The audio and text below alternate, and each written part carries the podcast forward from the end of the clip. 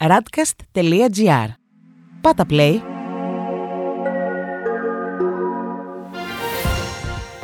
World Desk Ο γύρος του κόσμου μέσα από τα πρωτοσέλιδα ευρωπαϊκών και αμερικανικών εφημερίδων για την 14η Μαΐου 2021. Το Ισραήλ ετοιμάζεται να εισβάλλει στη Γάζα. Επιθέσεις σε συναγωγές στη Γερμανία. Πετάνε τη μάσκα οι εμβολιασμένοι στις Ηνωμένες Πολιτείες. Πρώτος σταθμός η Γαλλία, όπου η κλιμάκωση της σύγκρουσης Ισραήλ-Παλαιστινίων κυριαρχεί. Στο πρωτοσέλιδο της Λιμπερασιών διαβάζουμε. Ισραήλ-Παλαιστίνη, το μεγάλο βέρτιγκο. Βομβαρδισμοί του Ισραηλινού στρατού, εκτόξευση ρουκετών από τη Χαμάς, σκηνές λιντσαρίσματος. Η φωνική κλιμάκωση συνεχίζεται καθώς θεμελιώνεται ο φόβος για έναν εμφύλιο πόλεμο. Και η Λεμόντ γράφει για το ίδιο θέμα. Η επιστροφή της σύγκρουσης Ισραήλ-Παλαιστινίων. Ο νέος κύκλος της βίας στην περιοχή υπογραμμίζει το δράμα που ο υπόλοιπος κόσμος επέλεξε να αγνοεί. Η Λεφιγκαρό έχει σήμερα κύριο τίτλο. Η ενότητα των μακρονιστών ρηγματώνεται από τις διαφορές. Έναν χρόνο πριν από τις προεδρικές εκλογές, οι πολιτικές αποκλήσεις μέσα στην κυβερνητική πλειοψηφία ξαναθέτουν υπό αμφισβήτηση την ύπαρξη της κοινή οικίας στην οποία θα πρέπει να επανέλθουν το κόμμα του Μακρόν και οι σύμμαχοί του. Τέλος, η Ουμανιτέ γράφει: Αντίστροφη μέτρηση κατά της αποχής. Οι περιφερειακές και διαμερισματικές εκλογές στις 20 και 27 Ιουνίου συσσωρεύουν μειονεκτήματα μέσα στο πλαίσιο της πανδημίας με παράξενες μεταρρυθμίσεις και δημοκρατική δυσαρέσκεια. Στη Γερμανία, διαδηλώσεις έλαβαν χώρα έξω από εβραϊκά κτίρια. Η Die Welt γράφει σχετικά. Οργή για τις αντισημιτικές ενέργειες. Συνθήματα κατά του Ισραήλ και των Εβραίων, κάψιμο σημεών του Ισραήλ και ρήψει πετρών σε συναγωγές σημειώθηκαν σε συγκεντρώσεις ανά την χώρα. Ο Υπουργός Εξωτερικών Χάικο Μα είπε ότι είναι λάθος οι Γερμανοί πολίτες εβραϊκού θρησκεύματος να κατηγορούνται για γεγονότα στη Μέση Ανατολή και υποσχέθηκε τη μέγιστη ασφάλεια στους χώρους λατρείας. Στη Frankfurter Allgemeine Zeitung διαβάζουμε. Οι μάχες συνεχίζονται στη Μέση Ανατολή παρά τις προσπάθειες για διαμεσολάβηση. Ο Αμερικανός πρόεδρος Biden συνομίλησε τηλεφωνικά με τον Νετανιάχου. Στο ίδιο μήκος κύματος και η Süddeutsche Zeitung που γράφει. Ανησυχία για εμφύλιο πόλεμο στο Ισραήλ. Οι βιοπραγίε μεταξύ Εβραίων και Αράβων δεν έχουν τέλος. Παρά τις εκκλήσεις από το εξωτερικό, η σύγκρουση με τη Χαμάς στη Γάζα συνεχίζεται. Στις Ηνωμένες Πολιτείες, η Washington Post γράφει: Ο CDC λέει ότι οι πλήρως εμβολιασμένοι μπορούν να βγάλουν τη μάσκα. Η χαλάρωση των μέτρων για τους εμβολιασμένους αποτελεί κίνητρο για την απόκτηση ανοσίας και στρώνει τον δρόμο της πλήρους επανεκκίνησης της οικονομίας.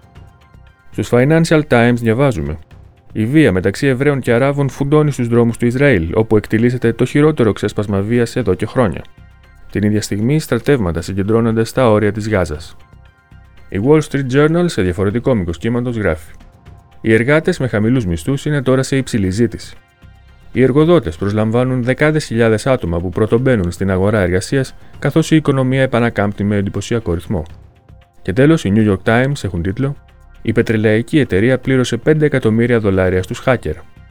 Η εταιρεία Colonial, που λειτουργεί έναν από τους μεγαλύτερους αγωγούς στην χώρα, πλήρωσε 75 bitcoin που ισούνται με 5 εκατομμύρια δολάρια στους hacker για να επανακτήσει τα κλεμμένα δεδομένα της.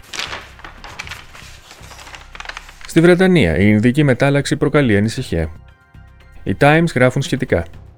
Αγώνας δρόμου για να σταματήσει η Ινδική μετάλλαξη. Τα κρούσματα στη Βρετανία υπερδιπλασιάστηκαν μέσα σε μία εβδομάδα. Εκκλήσεις από ειδικούς για καθυστέρηση στην χαλάρωση του lockdown.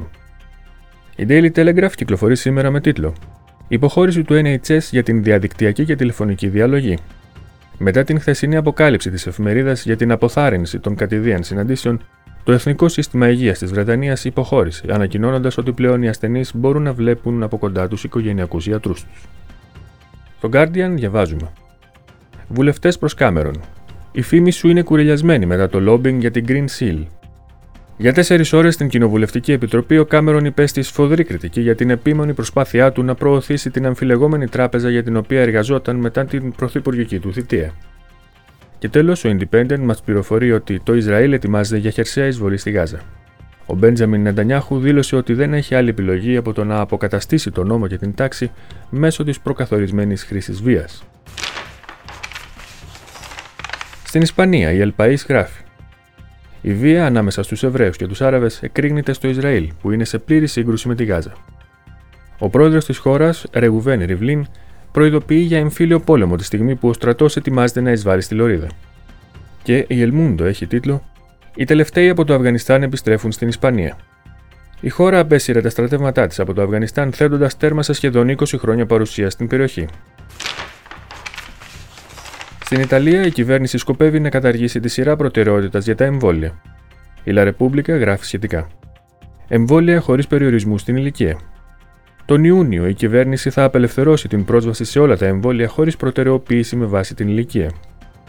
Στη Λαστάμπα διαβάζουμε Μετανάστες, η επίθεση της Μελώνη και της Λέγκας. Η επικεφαλής του ακροδεξιού κόμματος Αδερφή Ιταλή δηλώνει πως ο Υπουργός Μεταφορών Τζοβανίνη θεωρεί τους μετανάστες επιβάτες συγκοινωνιών. Η επίθεση αυτή έρχεται μια μέρα μετά την ανακοίνωση της κυβέρνησης να μην αφήνει αβοήθητους όσους φτάνουν θαλασσίως στην Ιταλία. Η Μεσαντζέρο έχει σήμερα τίτλο Στη σύνταξη πέντε χρόνια νωρίτερα στις μεσαίες επιχειρήσεις. Η πρόορη έξοδος από την εργασία επεκτείνεται και για τις επιχειρήσεις με πάνω από 100 εργαζόμενους. Και τέλος, η Κορία Ρεντελασέρα γράφει Ισραήλ, η επίθεση στη Γάζα αρχίζει. Αυτή είναι η απάντηση του Ισραηλινού στρατού στις ρουκέτε της Χαμάς τη στιγμή που οι πολίτες παροτρύνονται να βρουν καταφύγιο. Ο Νετανιάχου δήλωσε ότι θα επιχειρήσουμε για όσο χρόνο χρειαστεί. Αυτός ήταν ο γύρος του κόσμου μέσα από τα πρωτοσέλιδα του Διεθνούς Τύπου. Η επισκόπηση αυτή είναι μια παραγωγή της Radcast. Στην εκφώνηση και επιμέλεια ο Παναγιώτης Τουρκοχωρήτης, στον ήχο ο Διονύσης Αντίπας.